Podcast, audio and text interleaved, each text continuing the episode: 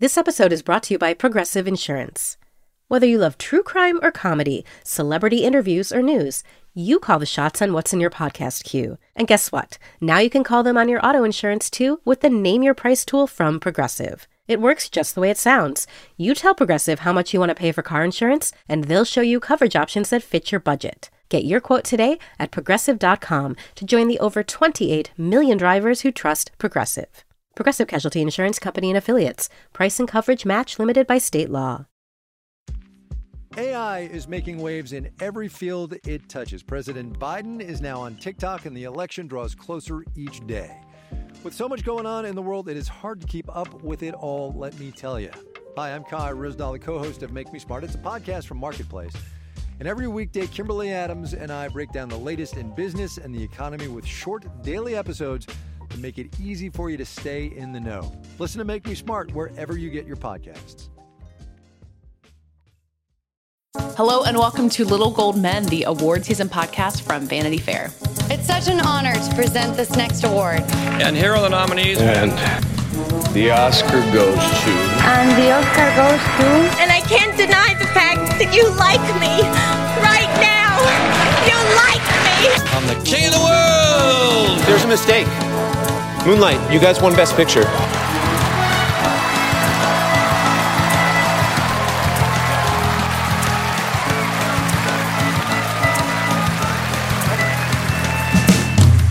I'm Katie Rich, the deputy editor of VanityFair.com, and I'm here on the line with our digital director, Mike Hogan. Hey, Katie. Our chief critic, Richard Lawson. Hello. And our senior writer, Joanna Robinson. Hi, Katie. Uh, we have two interviews on this week's episode, um, which means we're going to try to keep it quick at the beginning. Um, we're getting into uh, Emmy nomination season, so we have a lot of people who want to talk to us, which is really thrilling. Joanna talked to Trent Reznor and Atticus Ross, the uh, duo who did the music for Watchmen, among many other things. You may be familiar with their work. And then Hillary Busis, our Hollywood editor, talked to Julio Torres, the uh, comedian and writer, about his stand-up special and all of his other work that has made him kind of a um, beloved comedian on the internet. And then we're going to have our Little Gold Men Essentials rewatch series this week. We got My Cousin Vinny, which is, as I think we said last week, maybe the opposite of Amadeus in every possible way and a delight for it. But first, a few bits of news to catch up with. And um, Richard, you got to write a review this week that mentioned the Oscars, although maybe not in the way that anyone would have expected. Um, is there a parallel universe in which Capone is going to go home with some Oscars and whenever the Oscars happen next year? Well, this is a tired joke, but I'm going to make it again. If there was an Oscar for most acting, Tom Hardy would be a frontrunner. in, in many years, I feel like he would have been a frontrunner in that category. Uh, yes, I mean, pretty much almost his entire career, minus a few movies. um, I mean, I, I, really do like him as an actor, but this performance as a dying syphilitic Al Capone in the late 1940s, it's like the last year of his life, roughly. It's too much, and uh, at the service of a film that really has nothing new to say about gangsters or, you know, sort of just anti-heroes who realize their fragile humanity at the end of their lives. Like it's just we've seen that before. We, we just had The Irishman. We didn't need that done less intelligently, but also with this performance that's just like devouring every piece of scenery and every other actor uh, around it. I saw David Sims on Twitter, friend of the pod, David Sims, who I thought made a good point, which is that they should actually outlaw movies about the last few months of, of somebody's life. It should not even be allowed to be made because it's like inherently not going to be the most interesting periods anyway. Yeah, I mean, I think I was trying to think of like what examples there are of that. I mean, I, I think the Iron Lady, the which won Meryl Streep an Oscar, like there is that framing device of of her kind of in her in her dotage. But yeah, I can see the temptation to do it because again, a biopics so often suffer from a lack of borders, really. And so if you put this kind of idea like here's a set amount of time, but we can then look back on this entire life, um, I get the temptation, but it doesn't really work most of the time. Is this the kind of thing that maybe if it weren't being released on VOD, like if it had kind of more of a, like if it had been at a festival or like it wouldn't feel kind of like small in a way that VOD movies kind of can? Mm, I think if it were at a festival, it would get either really overlooked or kind of become one of the the punching bags, the punchlines of that festival. I can't see it getting into something like Cannes. They might take Yeah. it there to screen it in the market, kind of like the movie Gotti did uh, with uh, John Travolta that they took to Cannes a couple years ago, and and and thus could kind of say the movie was at Cannes, but it wasn't like selected by you know programming committee or anything. It was just there, brought there on a business um, thing. You know, I, I, look. The movie is directed by Josh. Uh, Capone is directed by Josh Trank, who is on this kind of in like like sort of redemption narrative because you know he flamed out with Fantastic Four, got fired from a Star Wars movie, reportedly due to poor behavior on his part or sort of an unwillingness to collaborate. And so now he's kind of returning with this smaller character study. And I, I think there's something admirable about reframing one's, you know, creative scope to do a smaller thing, you know, to kind of regroup your sensibilities and your talent. Um, and I see glimmers of that in this, but like, there's not a lot in this movie, Trank included, frankly, uh, that's worth rooting for. You know, um, Tom Hardy's going to be fine. We don't need another movie about Al Capone. We just, it just doesn't like. There's nothing new to be mined there, and so I just think this thing is going to be kind of be DOA. Ouch. Does it add insult to injury that were life normal, you would not have seen Capone this week? You would have been at Cannes watching God knows what yeah. international masterpieces. I'm supposed to be in uh. France right now seeing Top Gun or uh, the Leos Carax musical with Adam Driver or the new Wes Anderson or some other unknown wonderful thing. Um, yeah, that I, I I think that like in terms of film going thus far, I feel the biggest loss myself personally with Cannes not being part of my my year this year. Um, and that sucks, but you know, there's other things to review like Capone.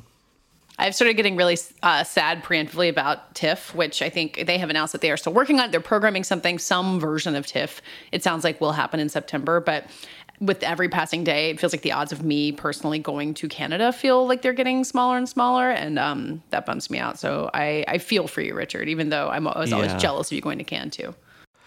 I mean, my thing is, if I were to go to uh, Canada in September, I don't know that I would come back. I think they have ways to make you go home, but uh, you can yeah, see how long they, they you just ride the Scotiabank escalator up and down for months until they catch you. exactly. Maybe just find an abandoned lighthouse and sort of hole up there with mm. Robert Pattinson, yeah. eating microwave pasta. Microwave pasta. Yeah. Really, like we weren't planning to talk about Robert Pattinson, but really is like legendary status already. The grossness of the food that he's eating. It's um, I'm never going to forget it for the rest of my life. Right. So this is in case people hadn't read it yet. This is the GQ profile of Robert Pattinson in quarantine, and like in contrast to Zoe Kravitz, who's like, I'm doing my Catwoman workout five times a day. Robert Pattinson's like, I've become a raccoon. It's fine. I fine. love that that fact made it into the GQ profile, but debuted on this podcast a few weeks ago when you asked her about it. It's true. It's true. Uh, yeah. So yeah, our that's it's a great, it's an incredible profile. I really recommend anyone uh, read up on Robert Pattinson and what he's up to this quarantine. it makes you wonder if the lighthouse like somehow got to him, or if he was already like that and therefore was so good in the lighthouse. I think that's what Eggers is saying that he like brought that energy already to the lighthouse. So um, yeah. Okay, uh, briefly again before um, we jump into my cousin Vinny, I did want to talk about news that to me was very personally exciting, and I think is also interesting in general, looking at how we're handling movies. Uh, Disney Plus is going to launch the filmed version of Hamilton on July 3rd. It is not a movie adaptation. It is a they basically filmed the Broadway show. Um, they were planning to release it in theaters next October, like October 2021.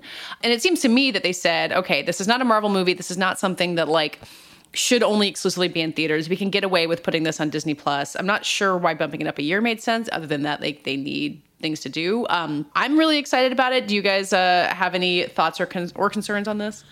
I think it's really strategically smart to do it now. I think you know maybe they're seeing some like fall off from the Mandalorian was sort of like a big splashy thing for them that got a lot of people interested in Disney Plus, and then the the talk around Disney Plus has been real quiet since, I think. So I think they kind of strategically needed a big thing to to pull even new subscribers in. I, I, was so convinced always that they were going to film like a beautiful version of this uh, original Broadway cast uh, production of Hamilton, and I was convinced that like Lin was going to deploy it for some sort of educational purposes. But I was like so convinced that it was going to be like utilized for some kind of good, and not to sound too like sappy Pollyanna about it, but I'm like, isn't this exactly what we need right now? Is to watch to get to watch Hamilton in our homes. Yes, on Fourth of July weekend. Yes, yes, it will make Disney a lot of money, uh, maybe, possibly, or at least get them clout, but also kind of feels like it feels like a gift. So I'm gonna I'm gonna say thank you. Yeah, and as someone who um, my childhood brain was fully cracked open by the PBS Great Performances uh, taping of Into the Woods uh, with Me Bernadette Peters, too. I encourage like theater to be brought into the home. It's not a replacement for seeing it live, certainly, but it can be a good entry point. I only wish that you know PBS is free to everybody, um, so it's a little bit of a shame that you have to subscribe to something, give more money to a mega corporation um, to do it. But you know, I, I think that for a certain watershed shows like Hamilton, that many people are curious about, but only a select few have the resources financially, you know, geographically, whatever, to actually see the show. Um, this feels like a good uh, win for both Disney Plus and for theater, frankly. Yeah, and I think it'll be it'll be a fun thing. I mean, I feel like most families at this point probably feel obliged to have um, Disney Plus anyway that can afford it at least. I don't know. Um, it's not PBS, but I don't know what it- you're saying about out there. families and what we're showing our children, Mike, but uh, yes. Right? I mean, too. you know, it's just like to, that. That's like the the 21st century pacifier. Yeah, I, I mean, I saw it. I was lucky. I, I bought tickets before it opened in Broadway, and so I paid like an actual regular price, um, and was not able to get back in ever again. So I, I would like to see it again for sure. yeah, I've never seen it um, because Oh, wow. I, at least famously to a couple of my theater friends, um, was offered press tickets to it and turned it down when it was at the public because, and I said, eh, "We'll see what that sounds dumb. I'll see what the reviews say." Oh and, no! That and then dumb. never saw it, obviously, because I couldn't see it. Um, I remember hovering, like going to buy tickets at the public and like hovering over the buy link, and I was like, oh man, like 90 bucks or whatever it was when it was at the public. Like, I don't know. I'm not going to spend that money yet. Um, but I did manage to see it on Broadway. So I, not quite as uh, much a screw up as Richards. I was in the Condé Nast offices uh, on a rare New York visit, and my sister, my dad called me, and they were like, "You're going to Hamilton tonight." I was like, "What?" They had bought me a really expensive ticket. I remember ticket. that. Yeah, so that's why I got to see it because my my my sister and my dad like they're like, "Here's your birthday and Christmas present for the next however many years. You get to go see Hamilton tonight." Has So Disney has Disney used the um, marketing tagline "The room where it happens is now yours"? ooh, call Oh, them living room where it happens. Also, though, I mean, isn't there a brewing or ongoing backlash against Hamilton as a sort of emblematic of like the kind of self-satisfied Obama style high-end liberalism that inadvertently like destroyed the world or set the table for the world being destroyed in which case maybe you want to get it out sooner rather than later before that really fully takes hold Yeah, I mean, I think it's like there's that, and then there's also just the thing that like it was really popular for a long time, so it can't be cool anymore. Um, Right. but yeah, I mean, getting it out before this year's election, like I don't know, while while there's still um, energy and hope of uh, restoring democracy, um, maybe that is the right way to do it. Who knows where I we'll be in they really 2021? do. They really do also need just like content. You know. Yeah, I mean. yeah. That it's an it's a thing for for Disney. I mean, obviously, they moved up right. Rise of Skywalker uh, Mm-hmm. earlier than expected, just to like have something in there. Yeah, I keep waiting for them to just sort of give up and put Black Widow on there or We'll see. Mulan. That's the one I keep waiting Mulan. for. Yeah. Let's talk about My Cousin Vinny, our um, Little Gold Men Essentials rewatch this week. Uh, we're getting into the supporting actress races. Um, I was excited for this to win, not only because it was a you know light and fun comedy that I hadn't seen in a long time, uh, but Marisa Tomei's performance is kind of uh, it's so good and is also kind of famous for all of these um, you know conspiracy theories that were around her win that we can talk about. I felt like this movie, despite like being dated in some ways that maybe we can talk about, held up really wonderfully well, especially in the famous courtroom scene at the end that I think is probably what won her the Oscar. How, how did you guys feel revisiting this? This is one of my favorite movies of all time, and I have it. I have it memorized, and so it was just a joy to watch it again. Yes. You, did you actually rewatch it or did you just like replay it in your brain? No, I rewatched it and I read a bunch of like articles about it while I was rewatching it. I went deep, like I used to just like watch it for fun all the time. This is the first time I like tried to like read up on some of the making of stuff behind it, uh, which is really interesting. So, like, like if you care.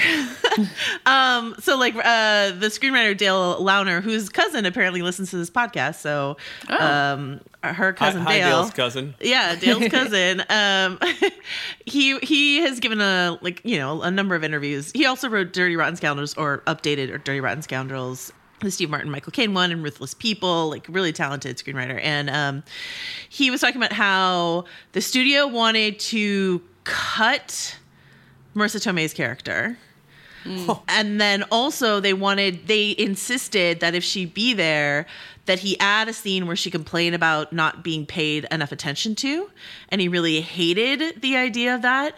And so he's like, so I decided to make the scene like the it's the biological clock ticking scene, right? And he's like, I decided to make it like I had to do it, so I did it, but I did it in a way where like Vinny is actually feels like the more unreasonable one in the situation, and she at least apologizes like right at the end, right immediately. So it just feels like light and funny, and not like the nagging, dragging down girlfriend. He's mm-hmm. like, and I decided to make her integral to the case so that they couldn't cut her character. And I, and I was like, and then Marisa Tomei won an Oscar. So you know, Man. he also he also said that he wanted Robert De Niro instead of Joe Pesci for uh, the lead, and the studio said De Niro doesn't do comedy.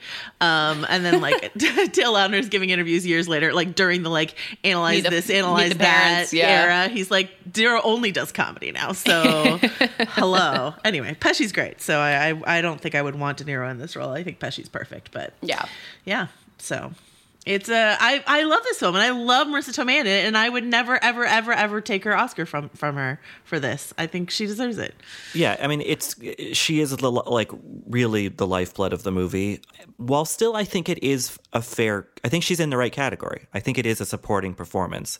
Oh Um, yeah. y- you know, um, so I think it's a great win, and I think you know part of the reason that people were skeptical about her win, you know, which was a rumor that apparently Rex Reed, the critic, had something to do with, but and obviously spread like wildfire to the point that like. You know, Jack Palance, who is who presented, had to kind of defend himself. It apparently all really hurt Tomei. But I, I think part of it is that that year, you know, this is a rare comedy win, and she was up against Joan Plowright, Vanessa Redgrave, Miranda Richardson, and Judy Davis. So these kind of, you know, more veteran English and Ivory, Australian yeah. actresses, more prestige So I think the win stuck out that much more, um, which is just an unfair sort of context because that's just the year it happened to be. I love a comedy win in this, and the, the early '90s were really kind of good. Period. Like uh, Whoopi Goldberg had won a few years earlier. Like Mira Sorvino wins a little bit later. There's really Diane interesting. Wiest. Yeah, I mean, there's some great performances in this run, um, and I think Marisa Tomei's career since then has really done a lot to um, like make this like make those jokes go away because she's done so much great work. Like I think maybe especially in the last decade, she's got another Oscar nomination. Um, like it's so it's so exciting that she had this so earlier in her career and then was just like, okay, here I'm going to do all this other fascinating stuff. I mean, she's made plenty of bad movies too. Who hasn't? But um, a lot of her work recently has been so good and really uh, shoring up her talent that she showed in that. I mean, you can see why people were basically like WTF about it, you know, and and Richard obviously points out like literally you're up against Vanessa Redgrave and on like the whole group. Um and it's a caricature performance in many ways and the movie is inherently, you know, silly. I mean, maybe one of the silliest things about it is the kind of fantasy that like um, the justice system works, and you know these guys wouldn't have been electrocuted. Um, so, but like, but on the other hand, of all of the five movies in that, you know, best supporting actress, or really just looking at the whole Oscar field, basically, you know, there's not that many of those movies you would willingly rewatch right now. So, so what is the Oscar there to, um, you know, reward, and what is quality? If quality's a movie that we want to watch so many times that we memorize all the lines to it, that's different from quality being, you know, I don't know, these like heavy duty kind of arty things. But I mean, arty, I like arty, but like these kind of self-consciously weighty awardsy movies i feel like it's it's like an eternal affliction of the oscars and so it's nice to see something that's actually fun and enjoyable to watch and good and makes some good points and has some really fun great performances um win you know Yeah, when was the last time anyone watched Enchanted April or uh, Damage? Which Okay, if I'm being really honest. I watched Enchanted April this year. So Really? yeah, Is it- is it good? yeah, it's a great movie. But Okay. um, Y- you know what i this watched this a year particularly is, uh, disenchanted April. yeah, really. The the crying game I recently watched, and um, I wish it had won something so we could do a rewatch on that. I've well, never Neil seen Jordan that. has had such a weird career too. we make the Crying rules, Game. Mike. We can rewatch whatever we want. I guess that's true. That's the one Billy Crystal monologue song lyric that I like think about all those times. He's like those eyes. He's like it's it's like those thighs, those eyes. Surprise! It's the crying game or something like that. Is from his thing. Anyway, um, so uh, yeah, the the interesting thing that I didn't know about my cousin Vinny, despite having basically memorized, uh, is that it's considered legally one of the like best representations of like what a courtroom like legally what could happen in a court courtroom, which That's is surprising because it's like so entertaining and all these like antics happen in there, but lawyers merrick garland apparently like cited it in a ruling recently. Um like lawyers love this movie because it is incredibly accurate because they like i guess they went to like various courtrooms in georgia and just like sat and watched trials and took notes and stuff like that. And so like some of the uh even some of the lines are just pulled directly from courtroom cases that they watched. Um but yeah i was i was tweeting about it and a lawyer friend of mine tweeted out and he's like this is like the best lawyer movie. And i was like really? And i looked it up and apparently yes uh, it is beloved by by lawyers. The other thing i was going to say is that to Mike's point about the justice system, apparently um, Will Smith was up for not the Ralph Macchio character, but the other, his like friend. And I gotta say, like, I kind of feel like that's a very different movie if it's yeah, Will the Smith. tone would have changed Yeah. dramatically if It would've a been- black actor. Exactly. It would have been really hard to keep it like because that's the thing is like these you know the, they they gently poke fun at the South and grits and all that sort of stuff, but like the Southerners aren't villains in this. You know, in No. the end, they're like, "Yay, we're glad." And there's there's white and black actors kind of like filling out Yeah. this town. Like I don't I don't know that it ever like directly addresses race, but like it, it makes it feel like you know you it's not ignoring race's role there, but like that's just not what the story is about. Well, the the Italians stand in for a kind of more palatable other. Right. urb- Yeah, right, exactly. Um, can can we talk for a second about Ralph Macchio? And I Yes. know he's Yeah. not the topic of this, but like I don't. I was thinking about this last night, just struggling to like figure out the weird place that Ralph Macchio occupies in my psyche, mainly because of uh, the Outsiders Mm. like like his role in the outsiders which was an inc- I, I probably was way too young when i first watched that movie like that is one of the most tragic insane things for like a young person to watch or was at the time. And then and then he went and did the karate kid which is incredible and was like world changing again if you were a kid at the time. And then i don't think he's ever made another good movie except for this. And it's so funny that he pops in here with this very kind of on the one hand you know it's dark he's arrested for a crime a murder he didn't commit and all this other stuff. On the other hand it's insanely light like there's no stakes really. Like you never the whole thing is just a farce. Yeah. um but he it's a really interesting casting because he just has this kind of he always has this kind of i don't know what it is semi-tragic slash inspiring you want to just protect him from things thing. I don't know. I just it made me think about Yeah. ralph macchio for the first time in a long time Well, I had forgotten what a big part he is in My Cousin Vinny. You know, I for some reason in my, my memory he was kind of a glorified cameo and then was sort of pushed to the side and just sort of Yeah. sat there in the, in the courtroom. But he actually does, you know, he's like he's like a big part of the movie. And you're right, Mike. Like he obviously had worked.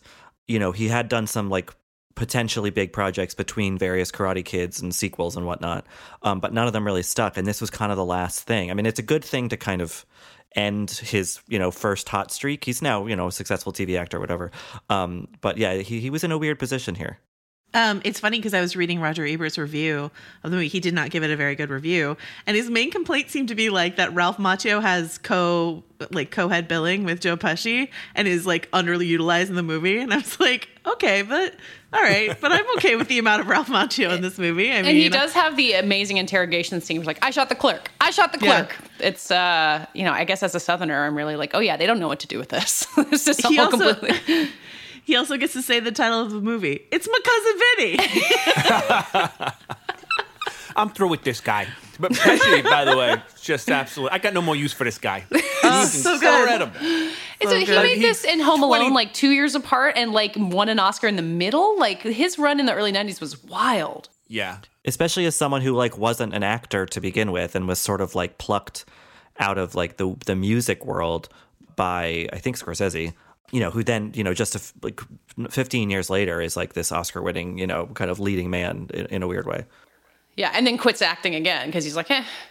There's this um apparently they shot like an outtake scene where you know there's like the scene where he's in the prison and he's like sleeping like a baby while there's like a riot going on around him and he finally gets some sleep uh, apparently they shot a version of that where they pan down and he's cradling his oscar because he had just like won it and flew back to set and had his like goodfellas oscar with him while he's making my cousin vinny i love this movie so Yeah. good Uh, my uh, my friend of mine who grew up in Brooklyn um, loves this movie, and she kind of got me to watch it in college, right around the time that I took a bunch of my college friends to South Carolina, like over spring break. And she was like, "I'd like, I don't think I understood at the time how much like someone who's raised in Brooklyn would come to the South and be like, holy shit, what is this all about?" And now I think watching it now, I get how she's like, "Oh yeah, I did feel like."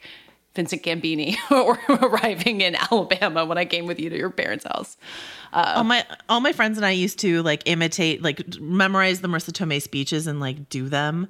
You know what I mean? Like you put your little dear lips down to the water, like all that sort of stuff. You know what I mean? Like, are you sure I'm positive? Like all that stuff. Like like we loved it. We loved this movie. It's so funny. There are like three scenes where you're like, okay, I see why she won the Oscar, but the first one is the one of the little deer getting its head blown off. That's where you're like, okay, something very special happening with this performance. But it's it, the, watching that that scene in particular. Um, kind of reminded me of watching other movies during quarantine that I've like kind of returned to, like the first Wives Club, where there are these comedies from this era previous to the comedy one we're in now, where like these movies were really written. I mean, there there are like Yeah. monologues and like everything is really like tightly structured and and has a real sort of writerly quality to it whereas now everything is more loose and improvisatory and and obviously there are still scripts but i just like the kind of crispness of how much this is like almost written like a stage play um and and i just think that's maybe something of a lost art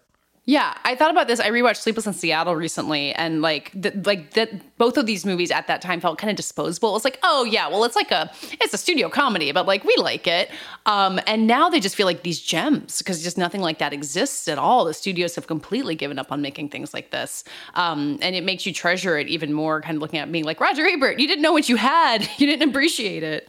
Right, and I was just I, I I watched this and then I actually watched Midnight Run right after, which is a movie I had never seen, but I knew it was like a De Niro comedy around the same time, and I was like, well, I should I should see what De Niro was up to comedy wise right around now, and uh and it's really good, the De Niro like Grodin road comedy sort of thing, but it's like also there's just there's a, a heaviness to it, like in a good way. There's like a weight to it, and like the physical gags are there, but they're not like over the top broad slapstick comedy and so it's just sort of yeah it feels like feels smart you feel like you have a side of vegetables with your like whatever we would call this pizza i don't know it's delicious Calzone. yes there you go.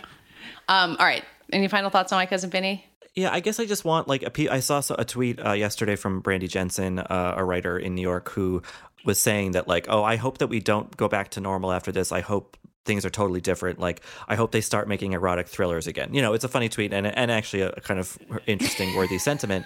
But I kind of I hope I want to go back to more of these kind of high concept fish out of water comedies. Obviously, the Oh yeah. politics of them have to be different now and should be different but like i just i just love the wacky x person ends up in wacky y place and let's see what happens if it's as well scripted as a movie like this and well performed um, there's so much you can do with that little genre that i think has been kind of you know moribund for the past few years It's all Hallmark movies now about the career woman who moves to the small Christmas town. every but every town's a christmas town there's there's an exception because okay so i was watching marisa tomei do her little like mona lisa uh hand gestures and i saw i saw in them annie murphy's alexis rose performance in Schitt's Yeah. creek Mhm. and Schitt's and then i was like wow Schitt's creek actually like gets a lot of like the my cousin vinny vibe just right. You know what i mean? Where you've got these colorful characters from out of town these colorful characters in the town and you like both of them and you're sort of rooting for them to find mutual understanding. So um you know, if you like Schitt's Creek, watch My Cousin Vinny. well I guess now i think that Schitt's creek was lacking some sort of courtroom arc it should have done it. And I mean, like, shout out to all the great character actors who are populating the like Southern courtroom roles. You know, like uh, Fred Gwynne doing a great job. Um, I love, I love, yeah. The guy Every- who plays the Pendleton lawyer, who Yeah. um yeah, that guy. Is that Austin, Austin, Pendleton, yeah, Yeah, he's a great Oh, New he's York great. theater guy. Um, I once actually um, saw Austin Pendleton at, alone at the bar at Marie's Crisis. And I introduced Oh. myself and told him I had seen him uh, in a production in Boston of King Lear, and he a tear came to his eye, and he said, "Thank you for telling me that." That's, That's so like beautiful. that feels like one of like that SNL sketch they did this weekend of them imagining themselves in all these New York scenes that are impossible right now. Like that feels like one of those. Like what a what a New York dream right there. Um, yeah. So Austin Pendleton, who actually who has a stutter, a speech impediment, I was reading this thing about how they could they like no one in the room or behind the camera could keep a straight face while he was doing his like whole bit in the courtroom. And like the director said he had to hide and not look at Austin while he was doing it because he couldn't stop laughing. Um, and if you if you look at that scene, you can see Joe Pesci, Ralph Macchio, and the other guy whose name I don't remember. I'm so sorry. Like cracking up behind Austin Pendleton at the at the desk uh, while he's doing his thing. They're in like they're not in focus, so unless you're looking for it, you don't see it. But I was like, oh, there they are, just losing it. I think I have to so go watch good. that right now. I love things like that. I, I made a tweet about it. I'll send you the tweet. I, I the video. It's so good. Yeah, no, please do. Um, yes, someone uh, had when I was talking about our supporting actor poll for next week, someone suggested doing um, a fish called Wanda on there, and I was like, it's so tempting because Kevin Kline is another one of those just like complete masterful com- comedic performances from around the same time. It feels too similar, but it, uh, it's another one from this area that I appreciate. Yeah, and the good. Kline of it all is so interesting, being that he was like regarded as one of the best young interpreters of Shakespeare alive, and then like he was like the Mark Rylance of that his Right. time, and then they were like, oh, now you're going to be this like kind of goofy guy in movies um, that are decidedly not Shakespearean. Um, yeah, maybe we should uh, just do In and Out just for the hell of it. Uh, I, it's an Oscar of- movie. Of, a movie kind of like In and Out, can I um, put forward a suggestion that I just discovered in our discussion of Ralph Macchio? Uh, in 1990, he was in the cast of a movie called Too Much Sun, which was directed by Robert Downey Sr. And it stars Robert Downey Jr. And here is the plot description from IMDb. a multi this is 1990, by the way. A multimillionaire whose son and daughter are gay leaves a will with one clause. His children will inherit his money only if at least one of them produces a grandchild within a year of his death. Whoa. that sounds insane, and I can't wait to find it somewhere online. Wow. Wow, I'm looking at the poster right now. It is uh, they're all in a car for some Yeah. reason. The font it- is like the most 1990 thing you've ever seen. Uh, let's find this. Let's make this our next Eric rewatch. Idle's in it, you know, sure. I'm Alex Schwartz. I'm Naomi Fry. I'm Vinson Cunningham, and this is Critics at Large, a New Yorker podcast for the culturally curious. Each week, we're going to talk about a big idea that's showing up across the cultural landscape, and we'll trace it through all the mediums we love books, movies, television, music, art. And I always want to talk about celebrity gossip too. Of course. What are you guys excited to cover in the next few months? There's a new uh, translation of the Iliad that's coming out, Emily Wilson. Really Oh. excited to see whether I can read the Iliad again, whether I'm that literate. I'm, I mean, the jury is out. I can't wait to hear Adam Driver go again in an Italian accent in Michael Mann's Ferrari. He can't stop. I mean, and, and bless him. I can't wait. Molto bene. Molto bene. We hope you'll join us for new episodes each Thursday. Follow Critics at Large today, wherever you get podcasts. You really don't want to miss this. Don't. Don't miss this. Don't miss it. See you soon. This message comes from Apple Card. Earn up to 3% daily cash back on every purchase every day. Then grow it at 4.50% annual percentage yield when you open a savings account with Apple Card. Visit apple.co slash card calculator to see how much you can earn. Apple Card subject to credit approval. Savings available to Apple Card owners subject to eligibility. Savings accounts provided by Goldman Sachs Bank USA, member FDIC. Terms apply. This show is sponsored by BetterHelp. How is your social battery right now? What's the right amount of socializing for you? And how do you recharge? Maybe you thrive around people, or maybe you need more alone time. Therapy can give you the self awareness to build a social life that doesn't drain your battery. If you're thinking of starting therapy, give BetterHelp a try. Find your social sweet spot with BetterHelp. Visit betterhelp.com slash littlegoldmen today to get 10% off your first month. That's BetterHelp. H-E-L-P dot com slash littlegoldmen.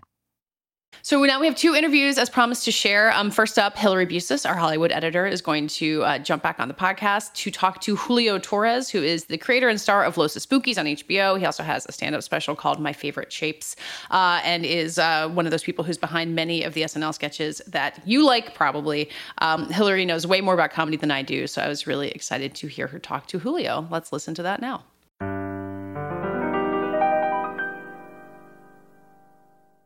So, how are you doing? How's uh, how's quarantine treating you today? Uh, I mean, it's it's fine. I uh, I am doing fine.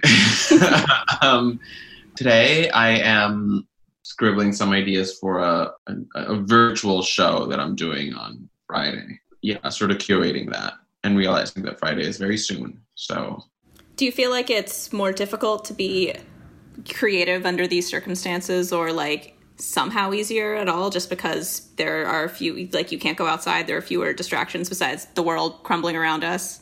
Yeah i think it i think it i think i i i personally oscillate between the two. I've surprised myself and been able to not be consumed by a 24 hour anxiety uh, spiral. I uh, i I've, I've had a, a fairly productive time that shouldn't be taken as I'm in any way grateful that any of this is of happening. Course. But I'm I'm I'm oddly right now at peace and I'm having a, a productive time. I think this situation by the situation I mean quarantine, not the pandemic, because it's like two very different worlds. But this ritual of like not being able to leave has sort of awakened the, the part of me that enjoys monotony and thrives in within limits and has this sort of like monk like day to day life that I I've I've sort of been at peace with. Do you have a routine that you've developed? Yeah, I I do. I uh, I I wake up, I have breakfast, I do like a little home workout. I waste time on my phone for a few hours. Then I will start writing. Then I'll eat. Then I'll keep writing then I'll eat again, uh, and then I'll watch one movie, and then I'll go to bed. and that's that's every day. and that that sounds about where most of us are at this point. Yeah. What have the movies been recently?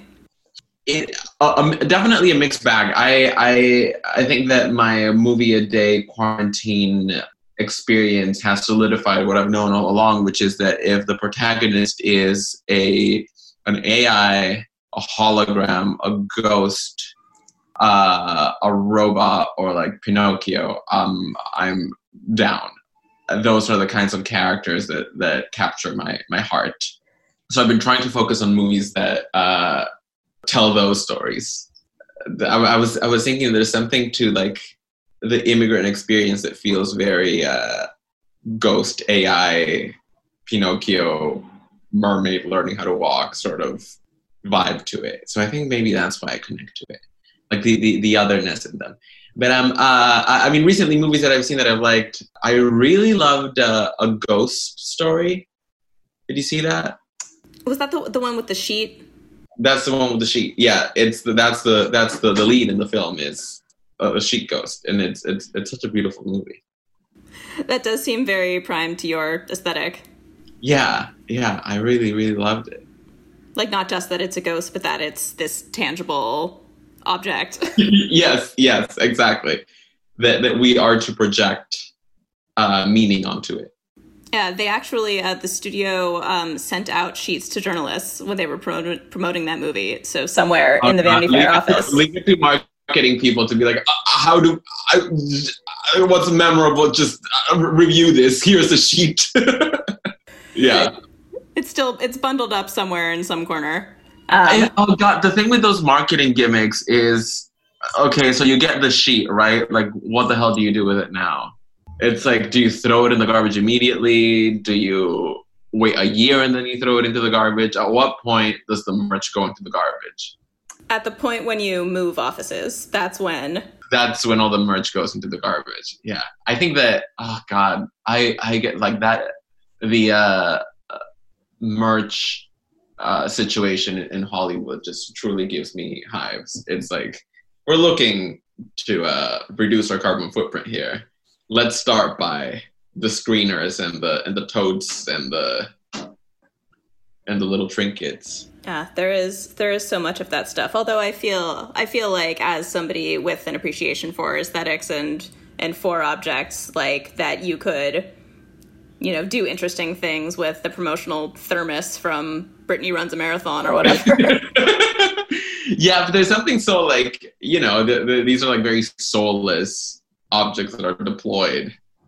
It's not like you're selling individual personalized little things, which, which I would love. But um, yeah, I mean the life of merch. That's that's a that's an interesting idea. All right. Well, I'll use that as a just seamless segue into my favorite shapes. Yes.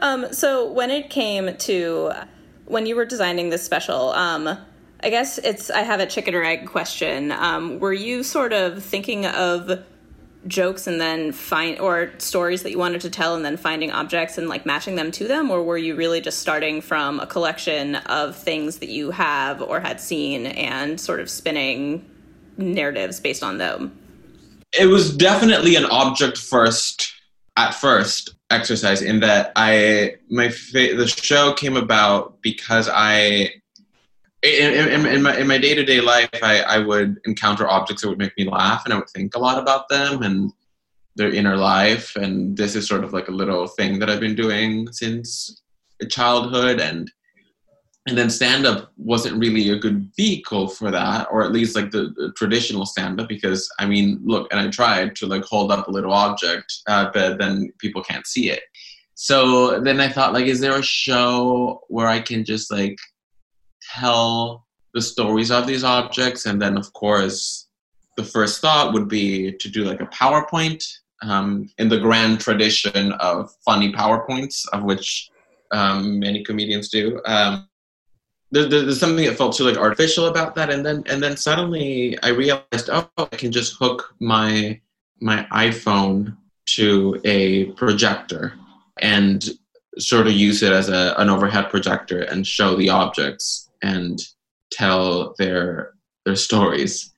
But then process wise, after that, I did have uh, concepts and stories and jokes that didn't have a, a physical vessel to them. So I casted those based on those roles. Was it really a process of you know you have I, I'm just using like you have like four different little swan toys in front of you and you have to pick which one is evoking the mood that you're going for more like a swan toy uh, a um, a little bottle uh, a cup and like a pearl and like which of these is this thing and that's just something that you know you know intuitively yes yeah um so the set of the show is so is so like idiosyncratic. Um, and uh, I read that your mother and your sister designed it. Yes, um, my um, my mom is an architect and my sister is a, a designer, and we've we have collaborated informally for a while. They have helped sketch and make a lot of the outfits that I've uh, I've worn for for different things, and just making like furniture for my home and stuff like that. And I it just felt necessary for them to conjure this this set that then um, Michael Krantz, who was the uh, the art director, adapted to the stage here in New York. Yeah, yeah, it it, it just felt like a very obvious process wise uh, thing to do, and I think that as I keep doing what I'm doing, I hope that my career keeps requiring more sets and uh, tailor-made things specifically to my to my comedic needs, and I think that they they will continue being sort of my my art department. Were there things that you wanted that weren't they weren't able to execute uh, for the set? Many. Um, like what? The first thing that comes to mind is I really wanted a, a little pond in the center of the, the stage because I, I, I really love the idea of going upstairs, coming downstairs, walking, then splash, splash, splash, and I get to the other side and not even mention uh, or address the the this me splashing in the pond and then be wet for the for the rest of my feet to be wet for the rest of the the show and everyone was very down for it but then the the budget wasn't. Um turns out a little pond is not as cheap as it sounds. Oh, yeah. I wouldn't expect that to be a big hurdle to jump. it it was like it got to a point where like every nail counted. And i think we stretched it so far. And um out of the things that the show didn't need i guess was the was the pond. But i'll have a pond and something else Having to kind of bend to the demands of like pragmatism or utility, it seems like that must have been difficult for you. oh it always is. It always is. But i mean i've been lucky that i've worked with very resourceful very smart people in everything that i've done. In Los Espookys for example the show i i take pride in how how well produced it is. And, and i think everyone was surprised that it looked that way because the the uh the budget was for a more is for a more like traditional comedy rather than this like cinematic multiple location multiple actor uh thing that that, that, we made Yeah, definitely. The visuals are such a huge part of that show, um, and it's so. I, I mean, it's it's like one of my favorite things about it is how the group itself, the the core quartet, when they're pulling off their scares, they're these like kind of charmingly lo-fi, like involving like pulleys and levers Yeah. and things like that. Um, but then also within the world of the show, magic exists. Yes, I, I think that within uh, true to most of the things that I've done, there's this sort of like, well, yes, but also magic exists. Yeah, that sort of uh, came naturally. I feel like Ana and I write in this very organic, uh, let it takes us where it takes us sort of way. And with that show, as with my favorite shapes and as with the work that I've done at uh, SNL writing for it, I've been lucky that I've had people above me be like, okay, yeah, yeah. they never seemed you puzzled by the the notion that like there's there's like universe where like everybody has a reflection and it's a desert and it's covered in mirrors and obviously you can only go in there by coming through the same mirror that you used to leave the real world and Right. Yeah. Uh, no, I think there's a, there's a level of trust uh, to it that is is rare in networks and uh, uh, the the sort of like televised comedy world, where there's a there's a there's a level of trust to the artist that it feels wonderful and very real, and uh, it's sort of the difference between being treated like an artist and being treated like a like an employee or a, or a content creator. do you feel like you've been spoiled at all by like being able to have this amount of control over the projects that you've made thus far? Yes, yeah, but I I really credit my experience at Saturday Night Live for awarding me that control. And what's and I bring it up because what's incredibly rare of that show is that writers have an immense amount of control, and if everything goes right, then you can showcase your your own voice and have it look in the way that you see it working, and you become a producer of your piece. And it is very unlike any other show where you are writing for the voice of what that show is. Because that show is such a mosaic of of varying points of view and it, it, it allows you to sort of become your own little micro showrunner. And then you know then you have all these like proof of concept basically uh, of these shorts that by the time you get to hbo or whatever they're like oh no we, we, we know that you know what, what you're doing. When you were when you were first uh, auditioning for SNL um, or sending in your writing packet, what what were you? What were your pieces like? What did you audition with? the first time I submitted for that show, it was like sturdy. This table has four legs, sort of sketch writing, because I feel like I was sort of masquerading as a sketch writer, and then I I did not get the job that year, or at least one, and they sort of kept track of me via stand up, where I was sort of a free agent, and then that's that's what got me the job, really ultimately. And then and then once I had it, I operated in it in the same way that I that I did stand up, which was just doing what I thought was good and what I thought was funny. And the first things that I I did on that show were verbatim copy pasted from my my stand up work, um, and kept operating that way.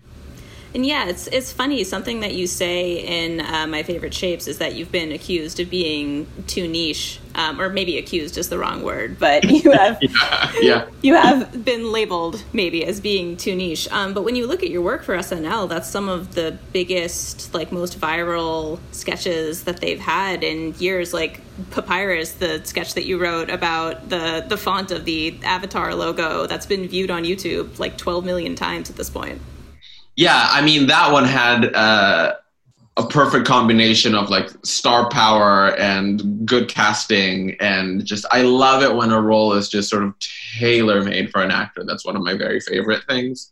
Did you envision Ryan Gosling in that part? No, Ryan Gosling envisioned himself in that part, and that is why it, it worked so well.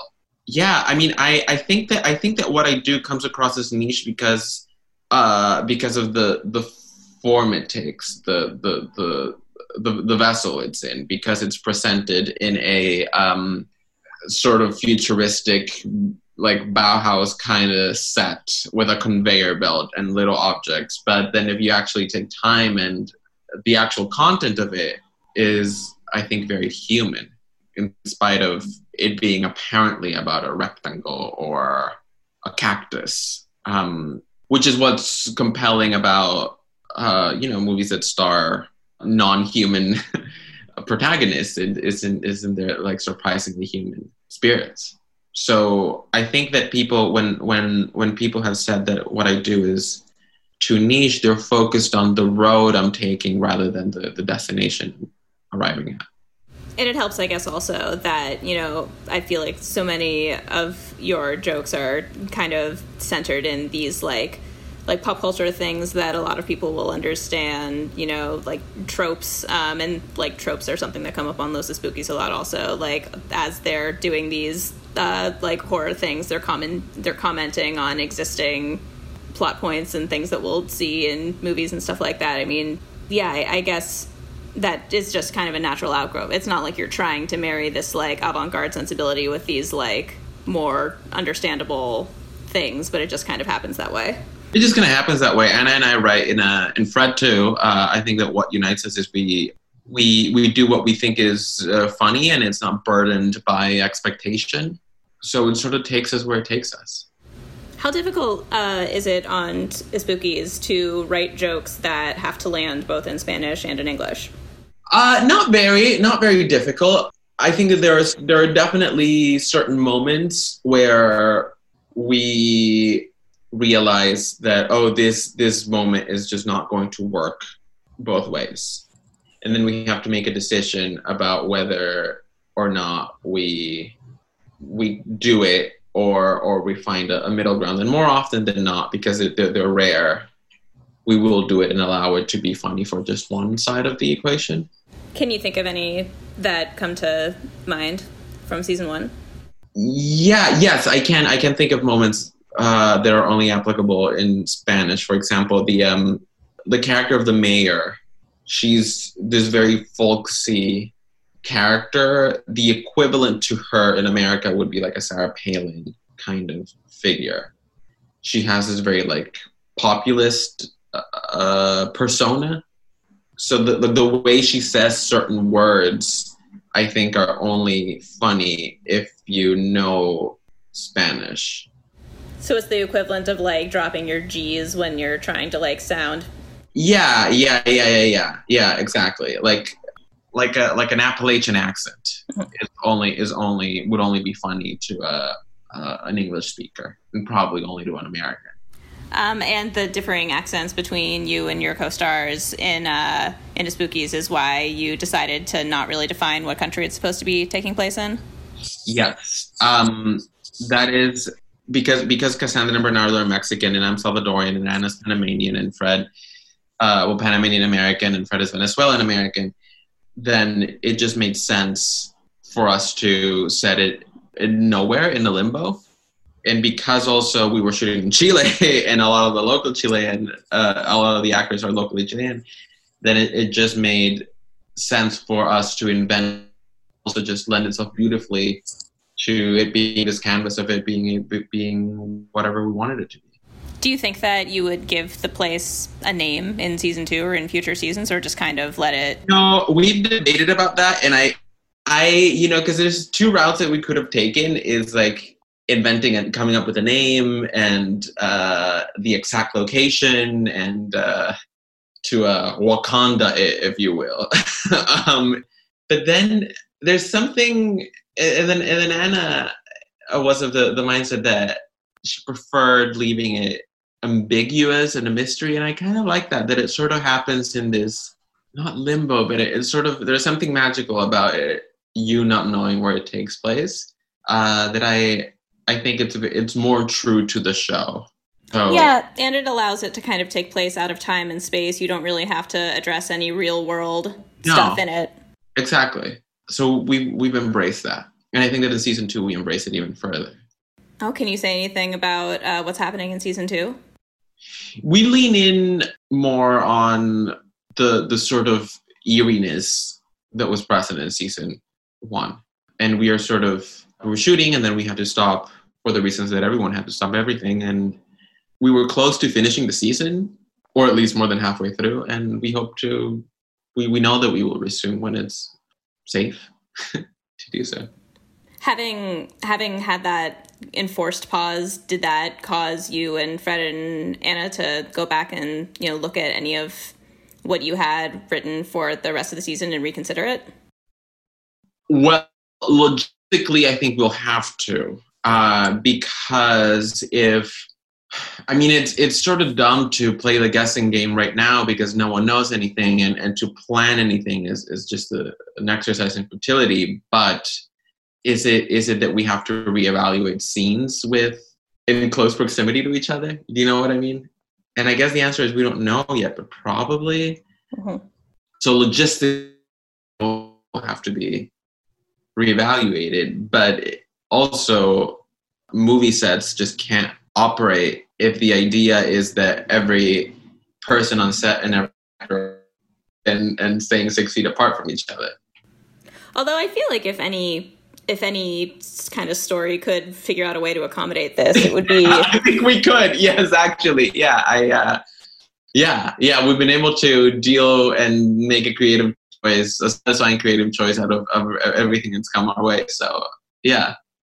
Um, and when it comes to to your character, so you're playing Andres Chocolataire. Um, he's, uh, I guess it doesn't matter if we sort of spoil what happens in season one since it's no been out for a while. Of a while. Oh, um, but so he's been he's he's like forsaken his family, um, and he's kind of striking out on his own. Do you feel like as an actor, this is giving you new opportunities to kind of try to broaden out your range, or are you still? I mean, do you consider Andres to be kind of uh, like an extension of your of your stand up persona and of that kind of work, or are you going to use this as an opportunity to broaden out more? He is like my id. I think he is what what I would be if I would allow the difficult sides of myself to run rampant and uh, uh, be sort of unbothered by the the reality around me. So in season two, putting him in a context where he's no longer a little prince has been fun. Having him clash against reality. Is his hair different? His hair is longer. Were, how did you feel about the blue? Were you ready to get done with it? Be done with it by the time the show was oh, over? Oh god, like aesthetically, I love it. I think it's I think it's the right choice, and I stand by it. But the reality of rebleaching your hair so you don't have roots every week and a half and then like redoing the blue and the blue like getting all over the place and then the continuity problems because like I slept on the wrong side of the pillow and now there's less blue on the uh, that was a nightmare that was that's an absolute nightmare oh yeah I guess that's not something that you think about when you're planning it oh god to me it was this like daily nightmare um but uh uh, but I, I like it. I like I like that he has blue hair. Um, and I also wanted to ask about my favorite joke from season one, which is uh, the water demon who really wants to see the king's speech. Yes. Um, where did that come from? Well, uh, I really wanted. So the water demon's played by my my my friend Spike, and uh, I was really really into the demon wanting something so small and so dumb.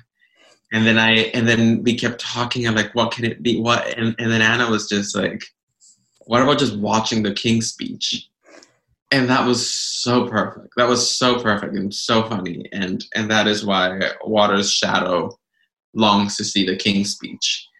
Because i love the idea that first of all i love the idea that those were the types of films that are universal. Yeah there's, there's something to like making fun of the idea that like certain pieces of media are universal and others aren't. Yeah i mean i that's that's something great about the show too is that even though it's you know bilingual i think that it doesn't really the language doesn't really matter and that the jokes kind of translate regardless just because so much of it is so like earnest and good-hearted and just absurd. Yeah. Yeah. And i think that it's equally accessible to both uh, to both languages definitely which which is something that I, I i take pride in is to not to not have the show be about the Latin American experience, but to explained to an American audience because we have enough of those sorts of movies and shows that are like, hey, big broad audience, this is what being, you know, whatever is like, and uh, and then and then and then that's is not what we do, and it's not what felt interesting, and I don't. I don't like explaining things to audiences, and I think I've always stayed away from that. Things are the way that they are, and it's a matter of trusting the audience to come into it rather than giving them a your experience. Mm-hmm. Yeah, and I love that also um, on the show. Like one character will speak Spanish and the other will answer in English, and they just understand each other. It doesn't have to be, you know. Well, the thing is, it's like that is also how it happens in the in in the world. Uh, Ana's mother speaks Spanish to her and she answers back in English, for example, because Ana's, Ana's experience has been in English. And I think Fred has the same dynamic with his mom. And um, there's so many, it's just true to the world. Yeah, so it's still, I guess, reflecting the experience, if not explaining it. Right, right.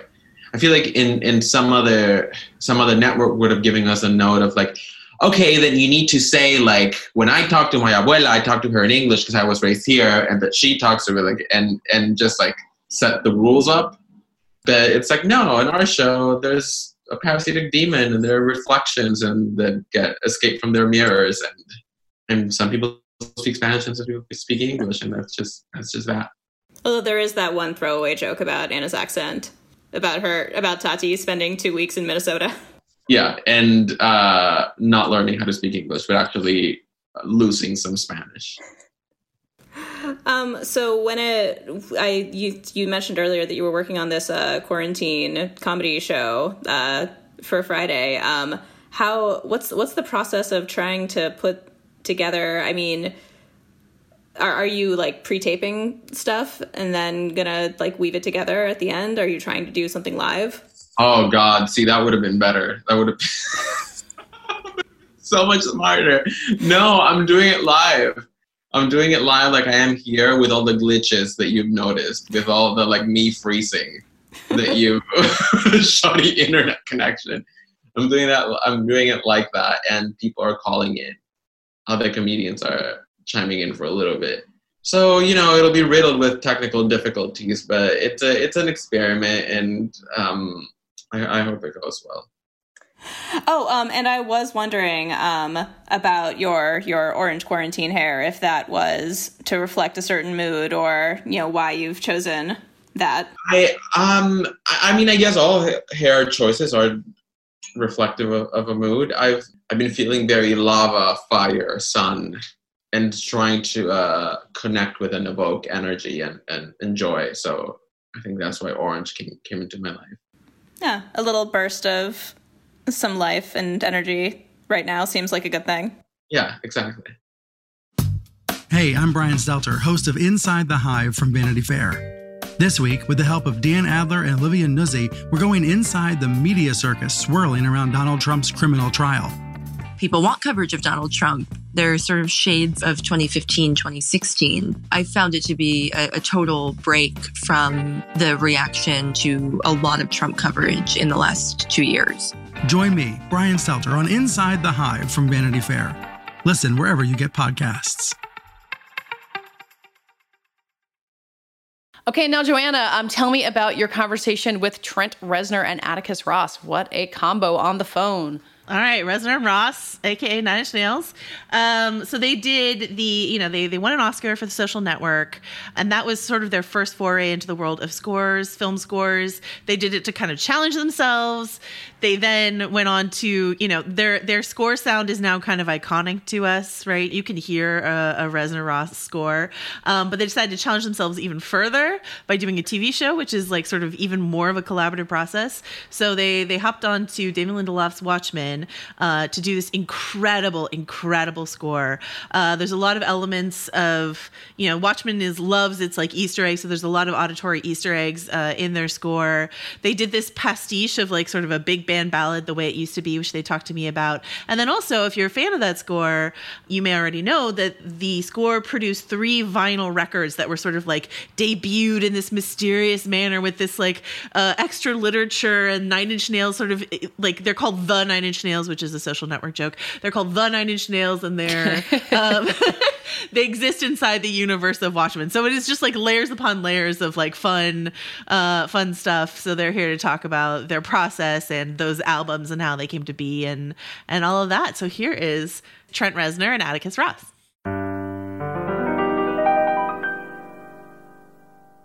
Well, Trent Reznor, Atticus Ross, thank you both so much for joining us uh, for a chat. It's our pleasure. It gets us both out of being homeschool teachers. Oh, good. Happy to oblige.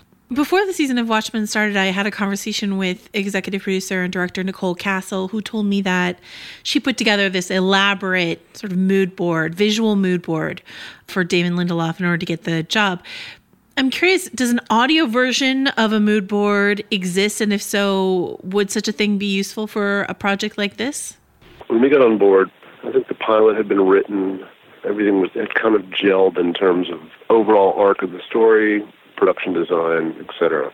And and we, like all projects, kind of just sit and listen initially and try to get as much inside the head of the creative as we can.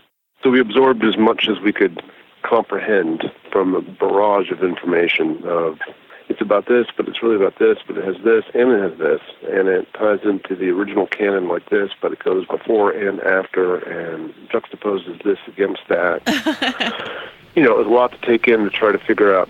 We could hear passion, and we could hear intense research, and we could tell how long this had been uh, gestating and being carefully considered, um, especially the daring nature of one taking on an IP that's that personal and sacred to a lot of people, and secondly, not playing it safe with that IP.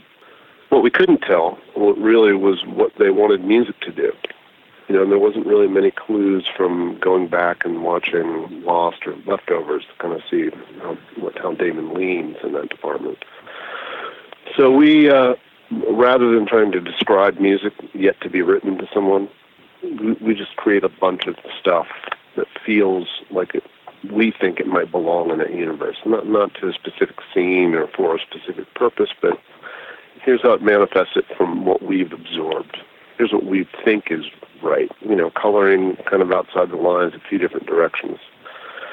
And then ran it by Damon, and it was an hour, maybe 90 minutes of stuff that were kind of hit all the hit all the spaces we thought felt instinctually kind of right to him, and probably played it a little timid too, because we we didn't want to scare him right off the bat, and that, that ended up being very informative, and that's kind of a strategy that we use on most of the projects we take on.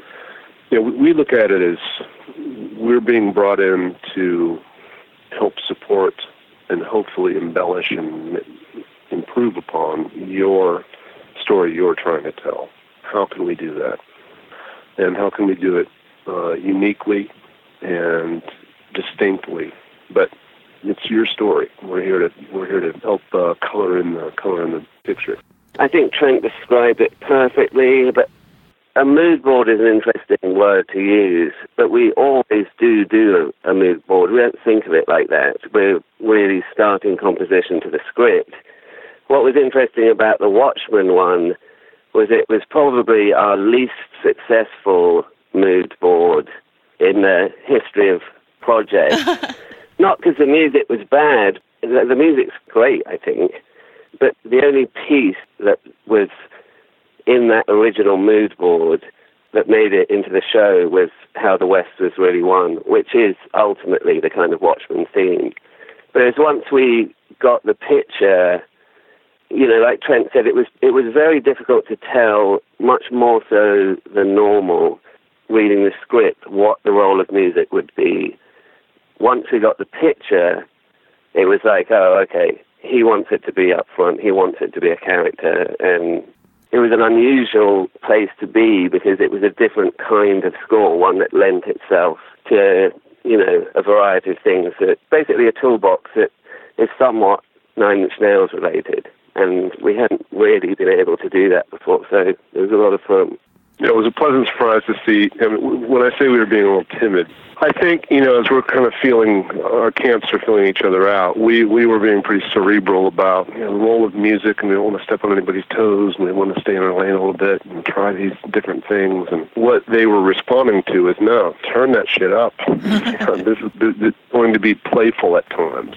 It's not a, punishing watch. It should also have a release and reaction, and the role of music is going to be right in your face quite often. And we're always afraid of, you know, an analogy for our life is in the room mixing, and the guitar players call, "Hey, turn it up, turn the guitar up, turn the guitar up." So this was our opportunity to turn the fucking music up, you know, sound effects down. Maybe we need some dialogue in there, but let's feature the music, you know. And that that was a kind of refreshing palette to work with. Yeah, I've I've talked to uh, a lot of composers.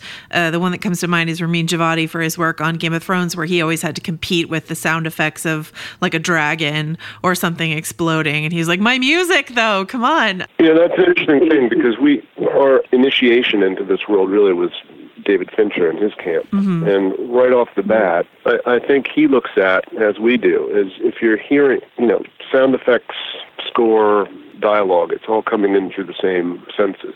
You know, we're all doing the same thing. I don't think people just uh, differentiate. No, no, that's that's the effects track. Ooh, that's score over there.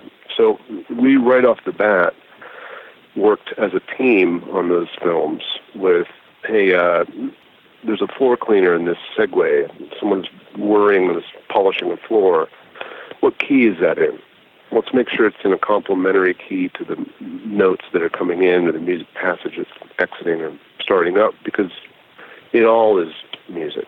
It all is the sound of the, of the film. So it doesn't always work that way, though. We found some some projects are those separate camps, and the mixing room is the battleground. I think the nature of, our music, though, as well, does kind of encompass an aspect of sound design. Like, if you think of the riot, the massacre that opens episode one of Watchmen, you could actually just turn the music up and have no sound effects, and I think it would carry the scene. You know, I mean, I know there's some gunshots and stuff like that, but the point I'm trying to make is when we approach, you know, for instance, that scene, we're not just thinking about music. The music also encompasses some aspect of sound design, and I think it's just a kind of point of interest that When we we've always scored that piece, taken. there wasn't any sound design. It was just a rough cut. So we, just by nature of writing the music, kind of did the role of sound design by hmm. having the music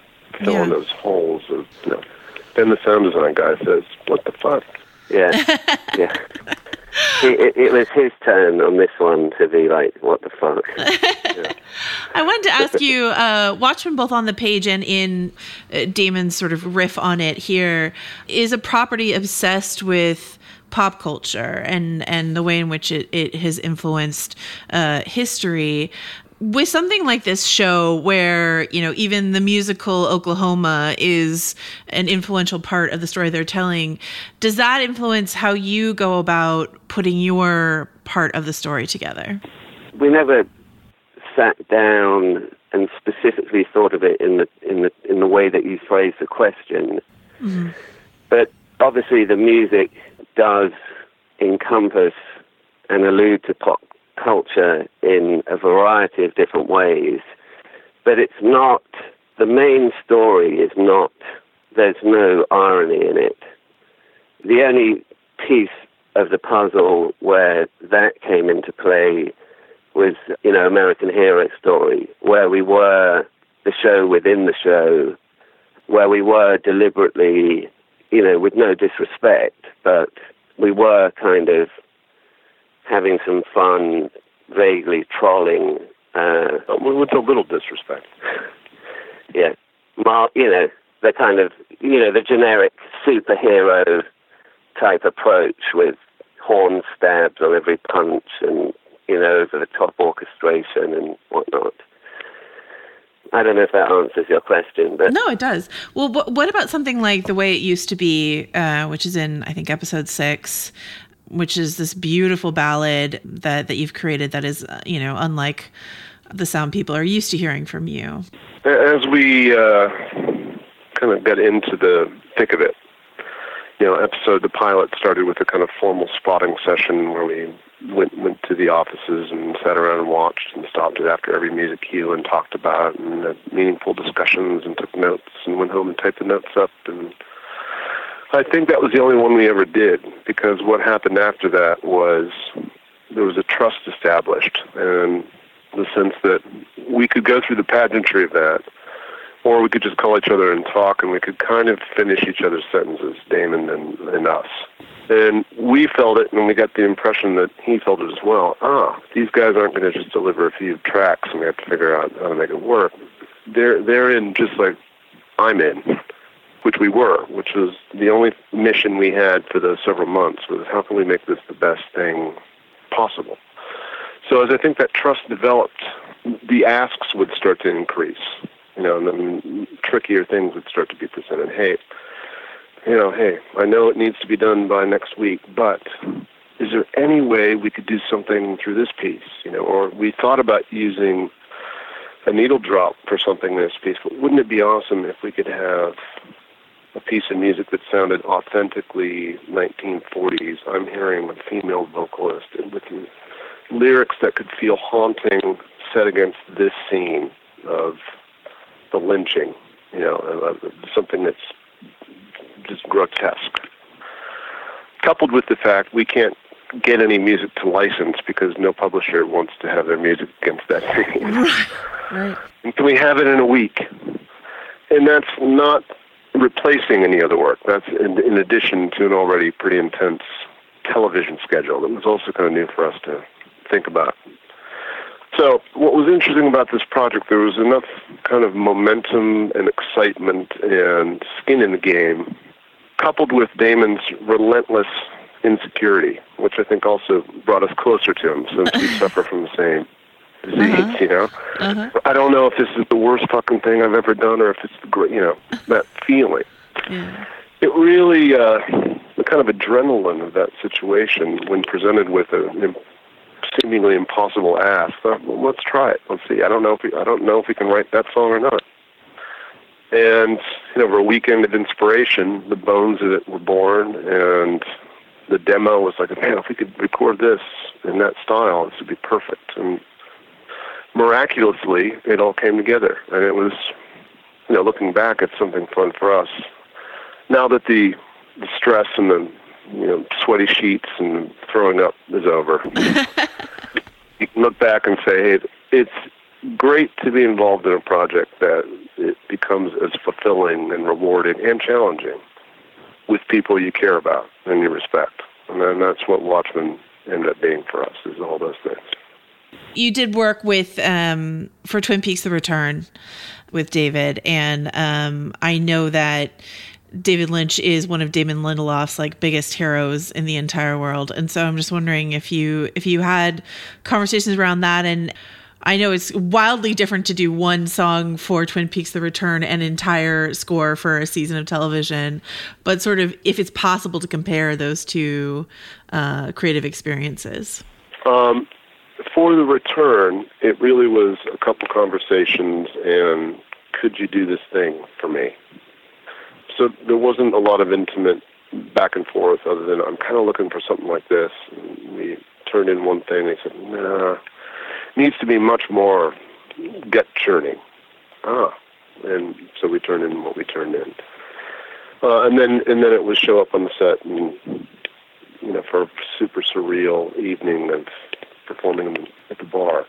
Most of my interaction with David was on Lost Highway years ago, where he came to New Orleans and hung out for a few days. And my experience with David Lynch was you're around someone who is I can't say I felt like oh I feel a deep connection like we're, we're best friends and I don't mean that in a standoffish way I just mean I think the interaction was one oh, very generous but it's it's providing you with riddles and you are interpreting kind of you're on you're on stage doing this thing for him here's a series of clues and here's a scribble on a piece of paper make it sound like that all right. And you're constantly like, oh, man, I'm in the fucking room with David Lynch. You know?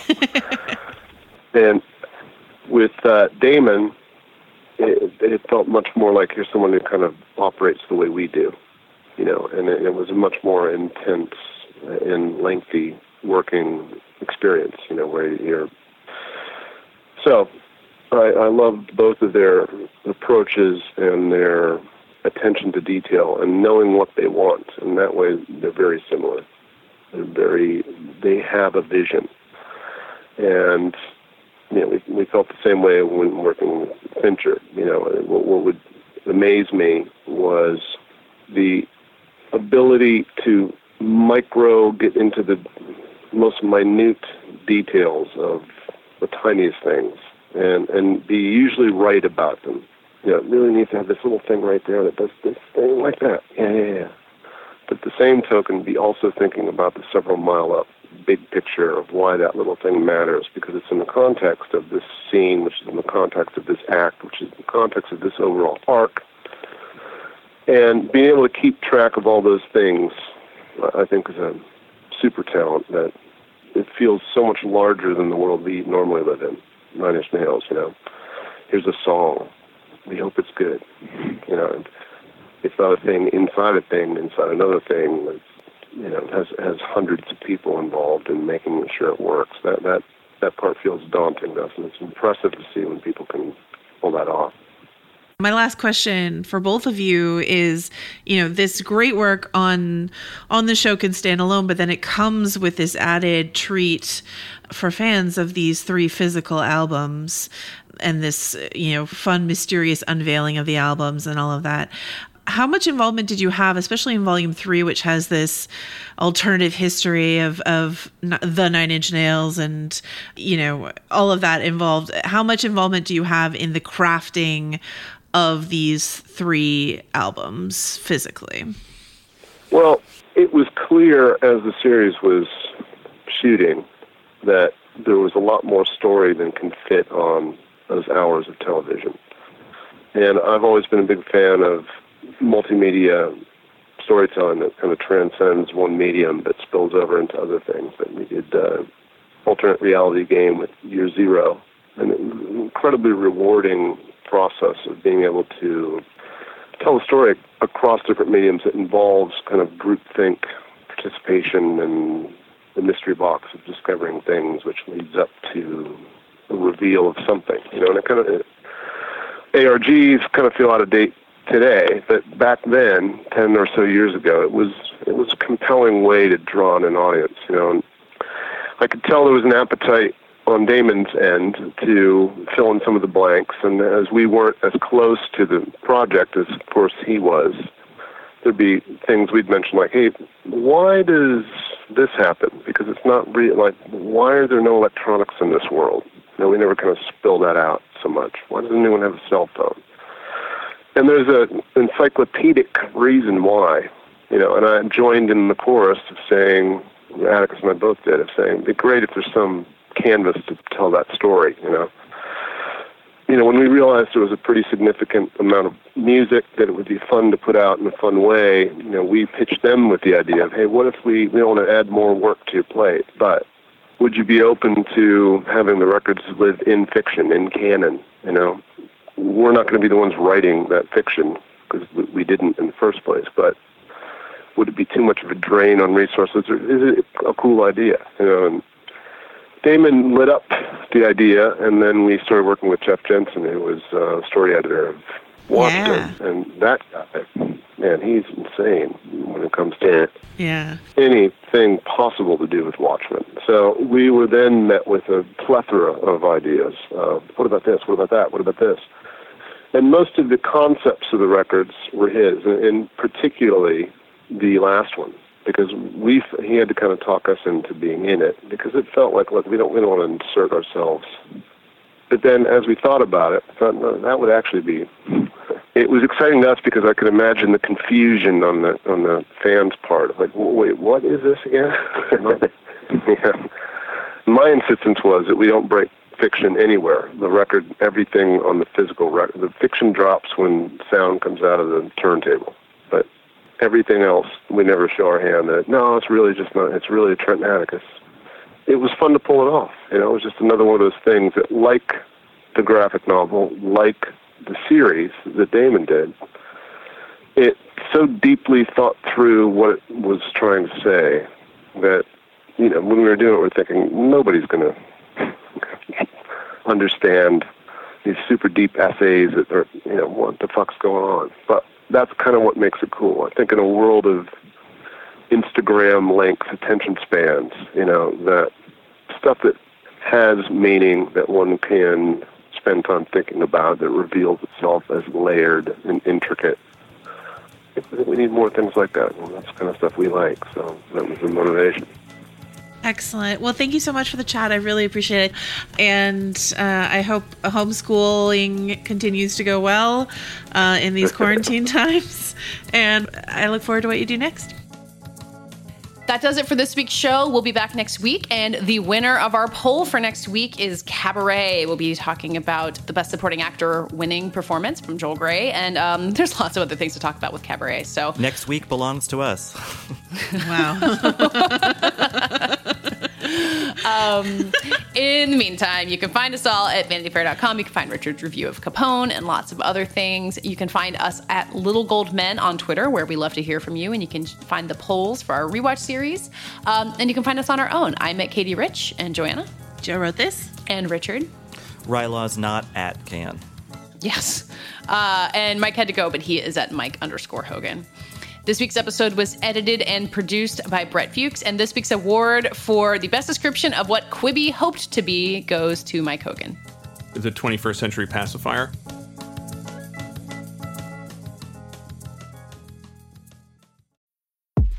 The Run Through with Vogue is where you'll meet all the most exciting people in fashion and culture. I am Fran Lebowitz. Um, who should be the mayor of New York?